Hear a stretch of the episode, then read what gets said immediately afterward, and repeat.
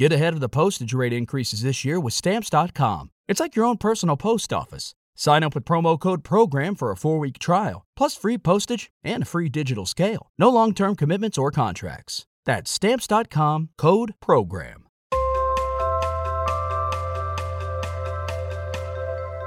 Welcome back to the B2B Growth Show. I'm Dan Sanchez, and today we're doing another episode on the How to Podcast series. And I'm joined with James Carberry, the founder of Sweetfish Media and the creator of this show. So, James, how are you doing today?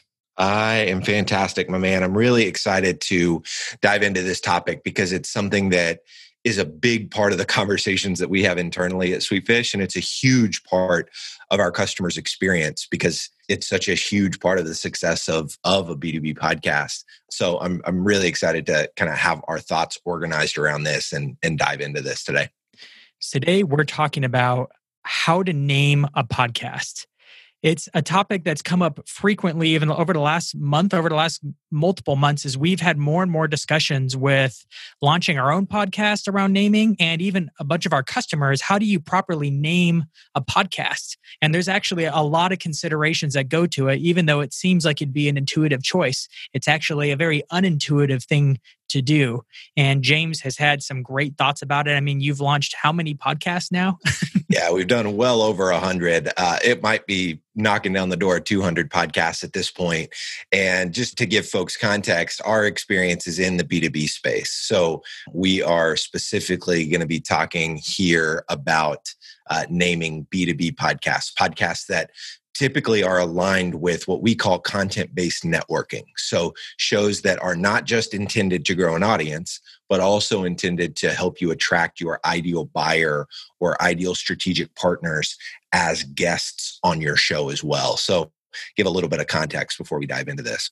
Absolutely. So, why would you say like this is even important? Why is this critical to get right? The first yeah, so so the name of your show eh, you know as we were talking about before we started recording this dan like the name of your show is foundational. I mean imagine if your house had you know a shaky foundation or if you you know were to build your house on sand as opposed to concrete. It, it makes such a massive impact on you know it has long-term implications of the success of your show. And it's important because it's going to determine your audience and it's going to determine the type of guests that you can get on the show. And if you want to be strategic with your podcast and you want it to stand the test of time, you obviously want your show to attract ideal listeners that can actually buy your product or service or refer your product and service to, you know, to your ideal buyers, but you also want your show to be able to attract your ideal clients as guests on your show because when when you have an ideal client as a guest on your show it's the fastest way to build a meaningful one-to-one relationship with somebody. Uh, it's fastest way i've found anyway to do that. And relationships in b2b are a huge part of success. If if somebody knows likes and trusts you then they are likely going to buy from you when they have a need for what it is that you offer. So that's why I think it's so important to nail the name of your show.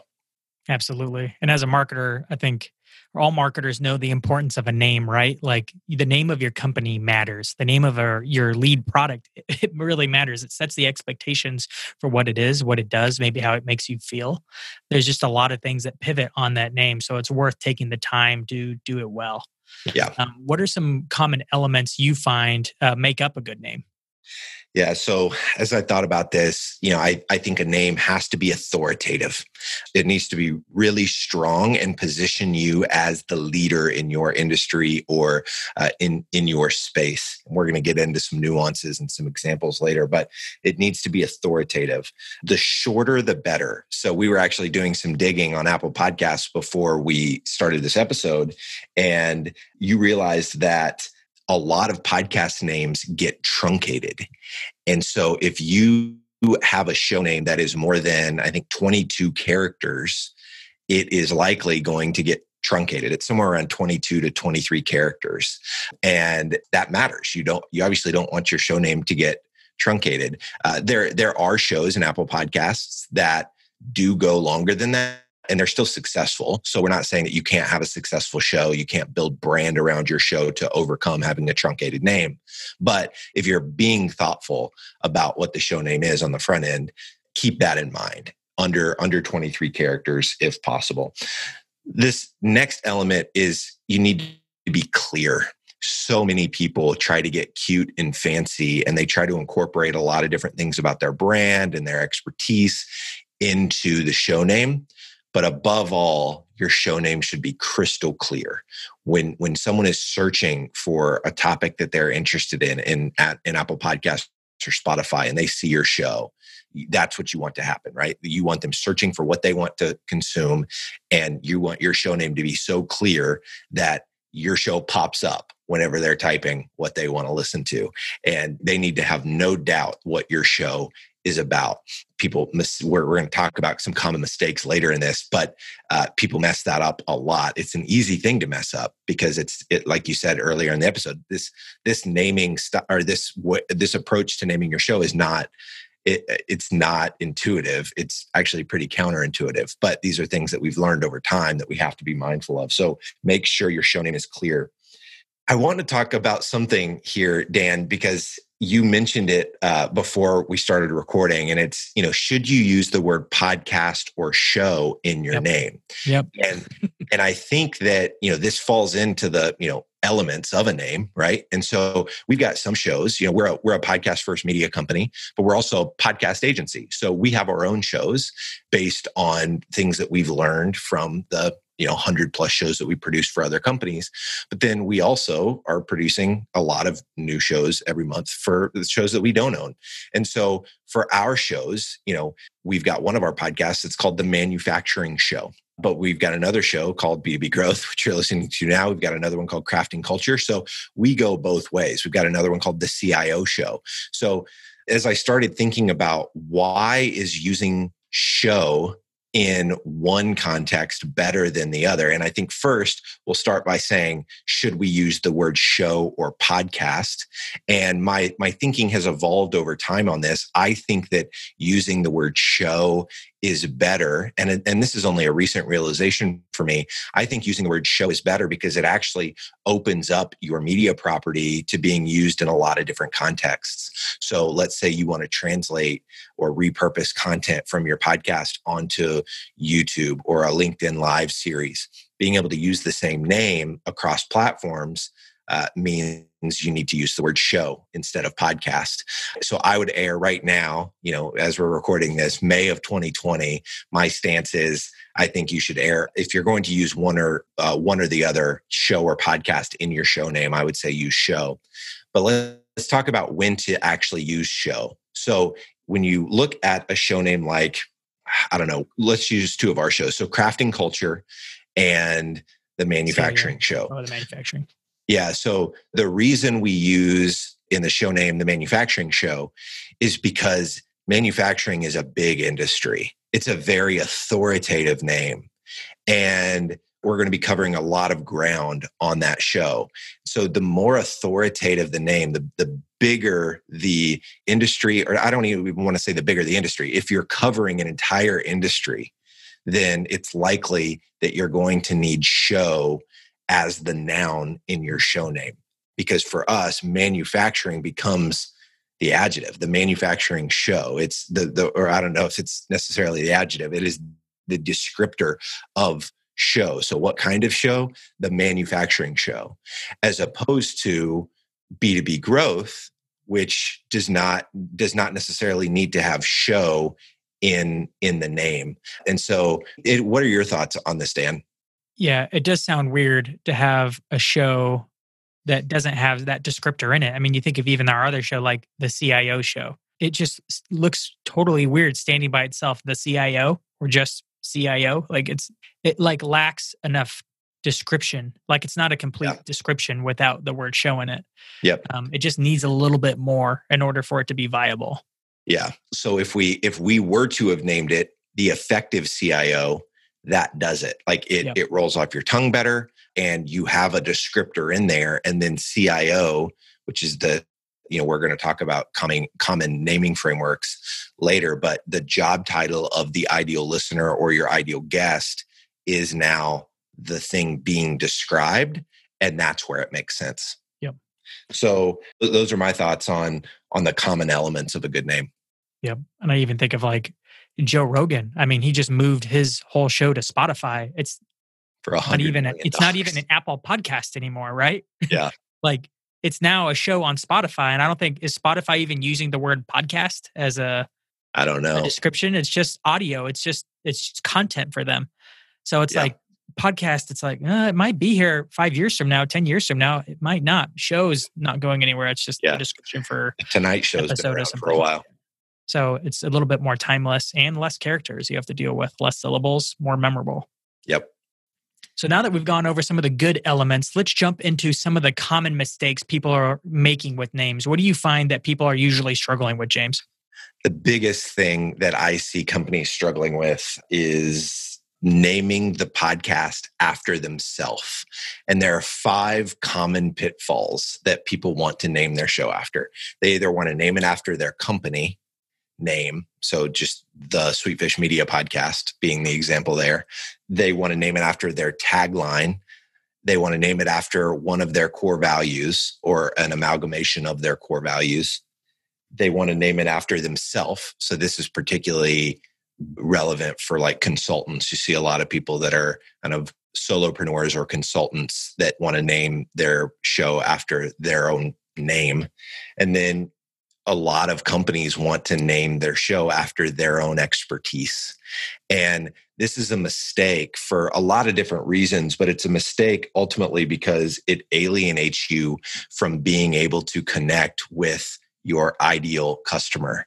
And who wants to be a guest on a show about something they know nothing about? So if you were to ask me, Dan, if you were to start, you know, the SEO podcast and you were to reach out to me and let's say you were an SEO consultant and you wanted to do business with me because you worked with, you know, small growing businesses and I'm the decision maker. So you reach out to me and say, Hey, James, I want to feature you on the SEO podcast. Well, I'm an entrepreneur and I'm a marketer, but I don't know anything about SEO. So by you naming your show around your expertise, or in your case, Dan, one of your expertises, then you're alienating yourself from being able to talk to your ideal clients, which in this example is me. And I see this happening all the time. What it does is it ends up mapping to you building an audience with all of your competitors. Right it's it's your peers in the industry right so one of our one of our customers is pandadoc they're a co-host on one of our shows the b2b sales show and had they decided to not be a part of one of our collective shows, let's say that they had decided to start their own podcast and they built the show around proposals, which is what they do. It's a software for sales proposals. Had they named their show around sales proposals, who do you think's going to want to listen to that show?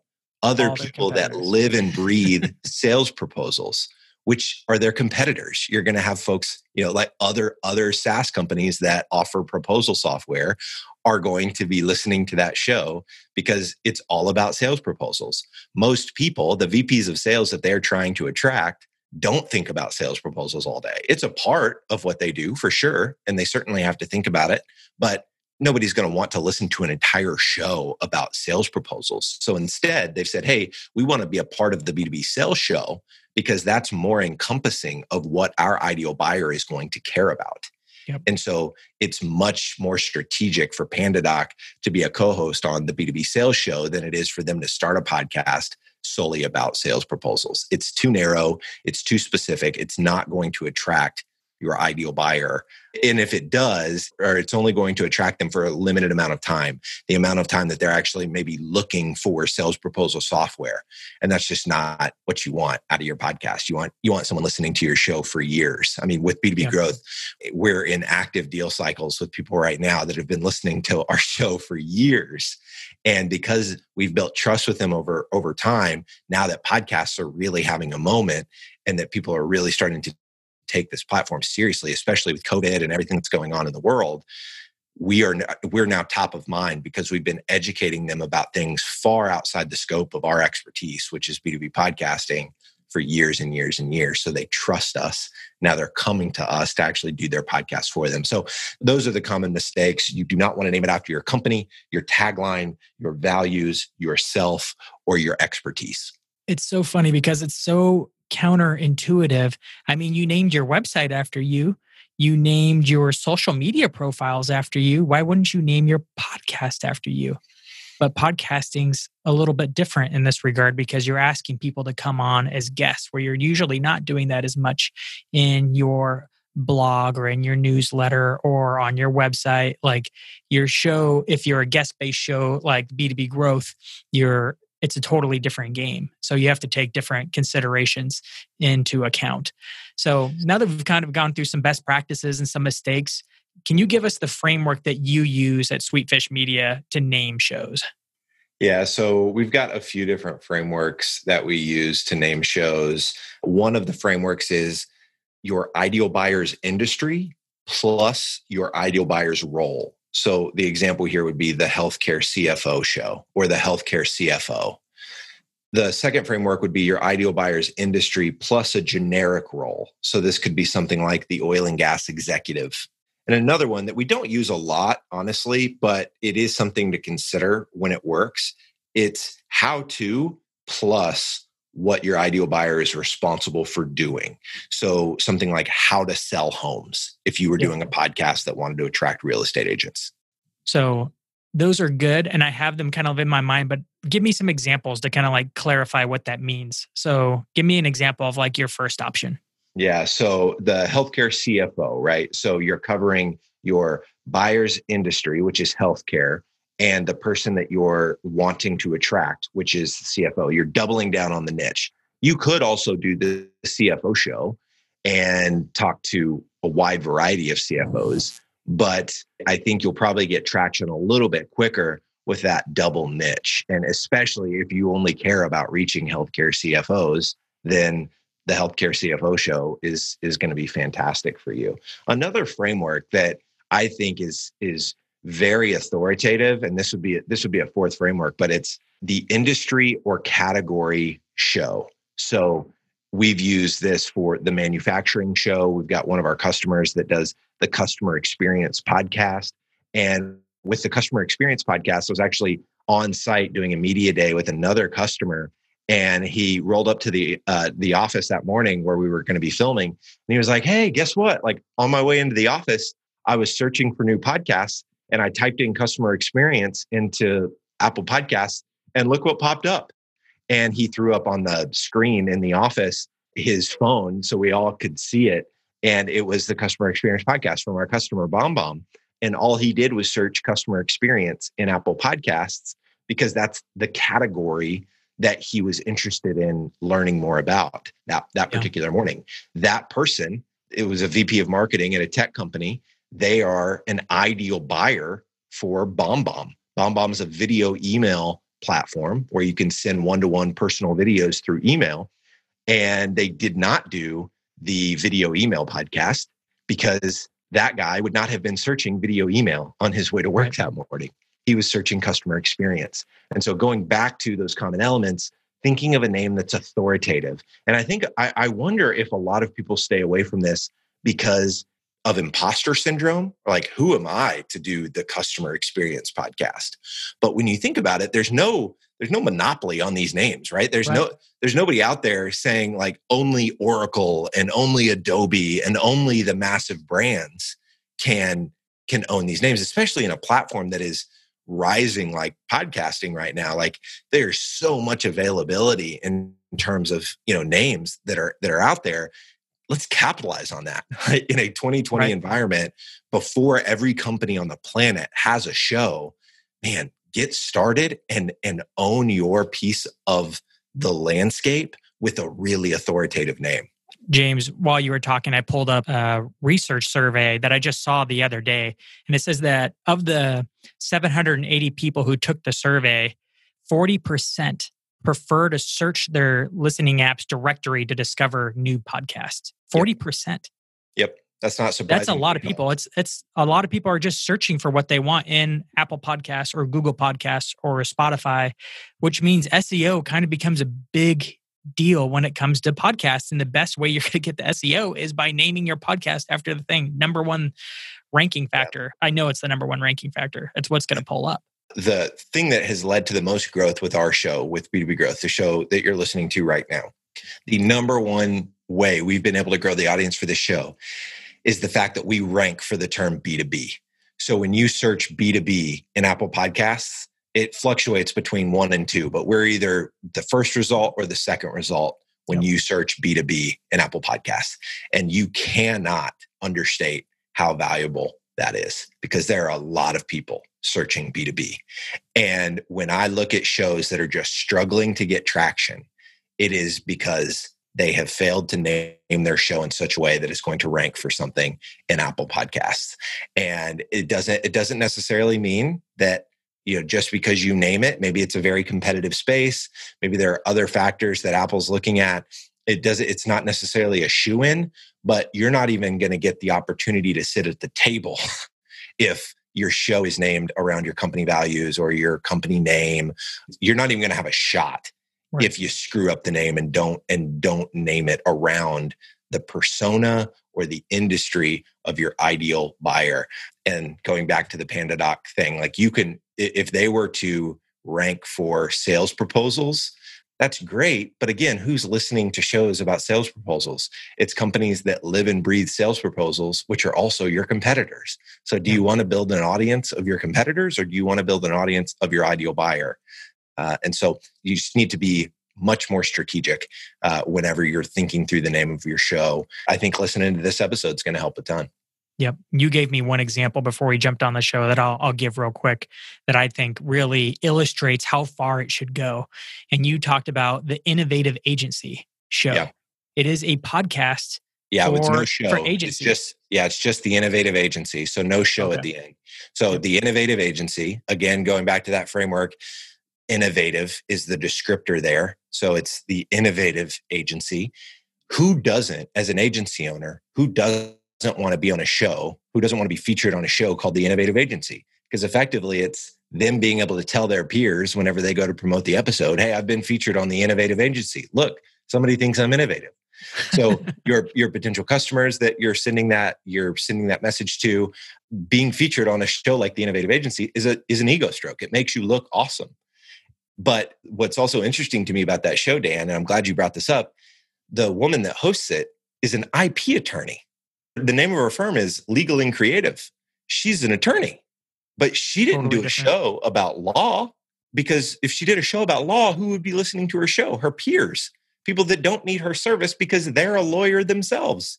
So instead, she flipped it and she said, No, I'm going to, I serve agency owners. That's who she is an attorney for.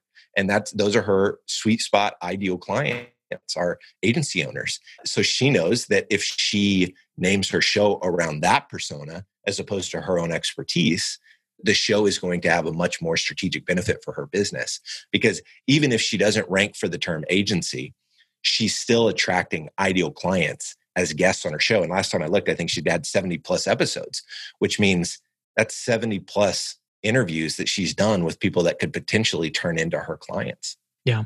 I love that example because it really shows how far the framework can go. Because even with us, B2B growth, it's like Sweetfish Media still, while we're a media company, we still provide marketing services. So it's still to B2B companies. So it still kind of makes sense. It's just broader than what we do. But in her example, she's she offers no creative services. And, and law is not innovative at all. In fact, you don't really want to be innovative with law. You want to stick to the precedent, right? and yep. you want to be safe. So she's actually going a huge step away from what she actually does to serve and find and attract the right audience that she yeah. can then sell to. And, and think about think about what that does. So whenever you hear that, I can imagine people thinking, well, if I'm an attorney and not an agency owner, how am I going to have a show that's all about being an innovative agency? And the answer is you don't. You put the bulk of the weight of the content on your guests, at least at first. So when I started B2B growth, Dan, I was not a B2B marketer. I didn't have a background in marketing. I, I didn't know the first thing about being a B2B marketer. Actually, when we started the show, we thought it was going to be geared towards VPs of sales because we thought everybody would see the light on content based networking much sooner than they did. Yeah. And and so I thought, man, VPs of sales are going to use this and they're going to turn their SDRs into co-hosts of their company's podcast and it's going to be awesome. Well, VPs of sales don't have budget for podcasting, so we ended up having to shift over to marketing. And so 150 episodes in, I said, okay, I'm going to interview marketers instead of salespeople. So the entire theme of the show changed. Fortunately, we didn't have to change the name of the podcast, but the entire theme changed and i had to i had to learn like i had spent 150 episodes learning how vps of sales talk what they what they care about what their challenges are where they see opportunities and just as i was starting to get comfortable with that lingo and starting to sound like a peer on the phone with them now i had to switch it again but i was able to do it because when you're interviewing the people that do have that expertise all you have to do is sit back and extract that knowledge. And over time, it doesn't, uh, you know, I'm dense, so it doesn't take 150 episodes. You you do five or 10 episodes with your ideal client. And how much better of a business does that create whenever you now intimately know your buyer? You know what's keeping them up at night. You know what they're challenged by. You know what they're excited about. And it aligns you to your buyer in such a powerful way whenever they are really the crux they're the center point of your content strategy because you literally can't you can't know all there is to know about their expertise because your expertise is something entirely different but that brings this beautiful alignment whenever whenever you brand your show that way yeah man i've loved the content of this episode. It's it's been needed to be recorded for a while and i can't wait. I wanted to do one last thing before we close out though and that's cover some of the objections at least that i've heard when it comes to naming your show this way. Again it's so counterintuitive and even after hearing some of the arguments we've made there's some common objections that i hear like yes but what about this? What about that? So let's go through some of those and i want to i wanted to ask you personally because i actually don't know the answer to some of the objections and then two um, i just think it'll be helpful not only for our own customers but for the rest of the community out there to fully understand the framework despite these yeah. these shortcomings or apparent shortcomings. First is the first one i hear is well that sounds too generic james.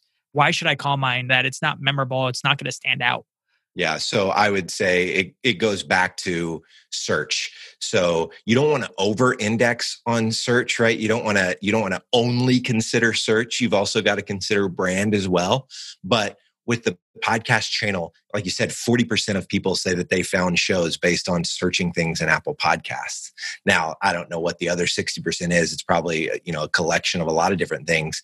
Hearing people talk about a particular show would be a big one. I think word of mouth is big with podcasting, but 40% is a big number.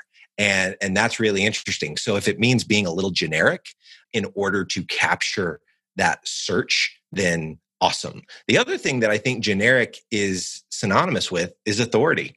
I think one could say it's too generic, and I would say it's authoritative. And so yeah. you got to trust your gut on that and and really challenge your thinking. Is this generic or is it authoritative? Yeah. And so closely aligned with that, they I've often heard like it's not creative enough. And what I think they mean by creative enough is it's not very it's just not very fun. Yeah.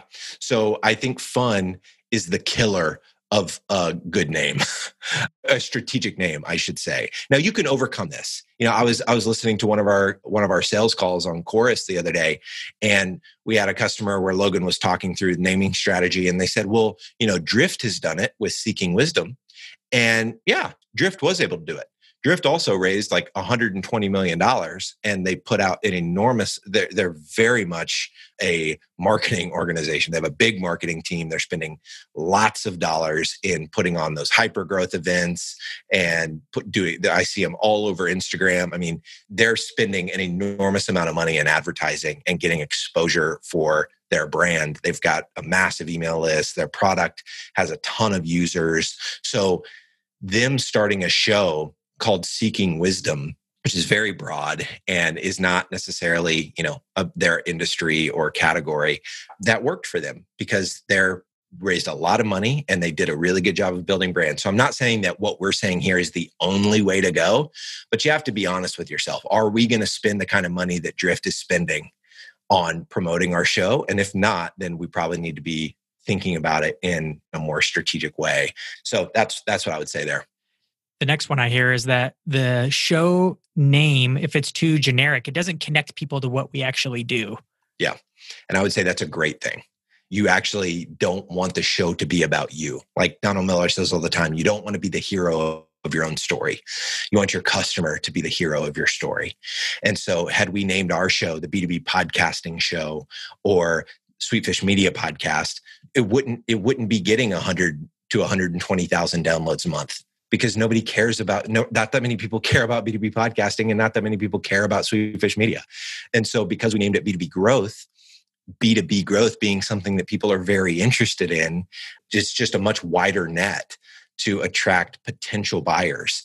Way more people are interested in your industry than they are your specific expertise. And so you want to go after that uh, instead of being far too narrow and only attracting people that maybe happen to be in market right now. Now, the beautiful thing, and something we don't talk a lot about, and we don't need to go on too much of a rabbit trail here, but you can always have a series within your show that's about your expertise. So literally, you're listening to it right now. This episode in B2B Growth is in the How to Podcast podcast series. So we're talking about something very specific to our expertise. Yep. And at the beginning of the headline, we're putting in hashtag how to podcast. So that's a great way to integrate and connect your expertise into your show without necessarily naming your show that thing. So we were talking to, you know, one of our customers the other day and he's like, "Man, we could go after asset managers or property managers and they do uh, prop tech is kind of the, the, industry and they were thinking about you know a name around prop tech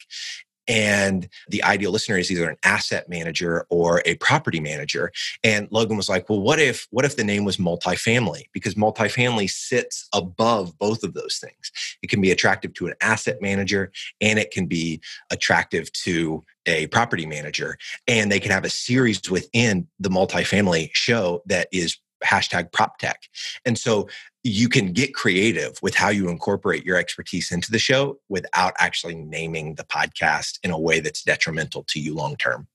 And the last question I have for you is what do you do if there's already uh, names out there that are generic? So you want the CIO show, but there's already the CIO podcast, the and the CIO how to be a CIO or something like that. Like what yeah. do you do when there's already kind of names out there in the space and you you can find one that's different than them, but they're they're pretty much the same. I would say be better than those shows. Have a better have better cover art, get more ratings on your show, tap every single one of your employees, all you know, get your customers, get your referral partners, get your family, your friends, get everybody you know leaving a review for that show. Do better content, have better interviews, be more thoughtful in the way you ask questions, be more strategic in the guests that you bring on, be better is what I would say there. But don't don't let that be a deterrent for going after a great name. Perfect. Well, James, thank you so much for illuminating this topic for us, helping us understand what it takes to win with the podcast name. One of the things we've learned about podcast audience growth is that word of mouth works. It works really, really well, actually. So if you love this show, it would be awesome if you texted a friend to tell them about it. And if you send me a text with a screenshot of the text you sent to your friend, Meta, I know, I'll send you a copy of my book, Content Based Networking How to Instantly Connect with Anyone You Want to Know. My cell phone number is 407 490 3328. Happy texting.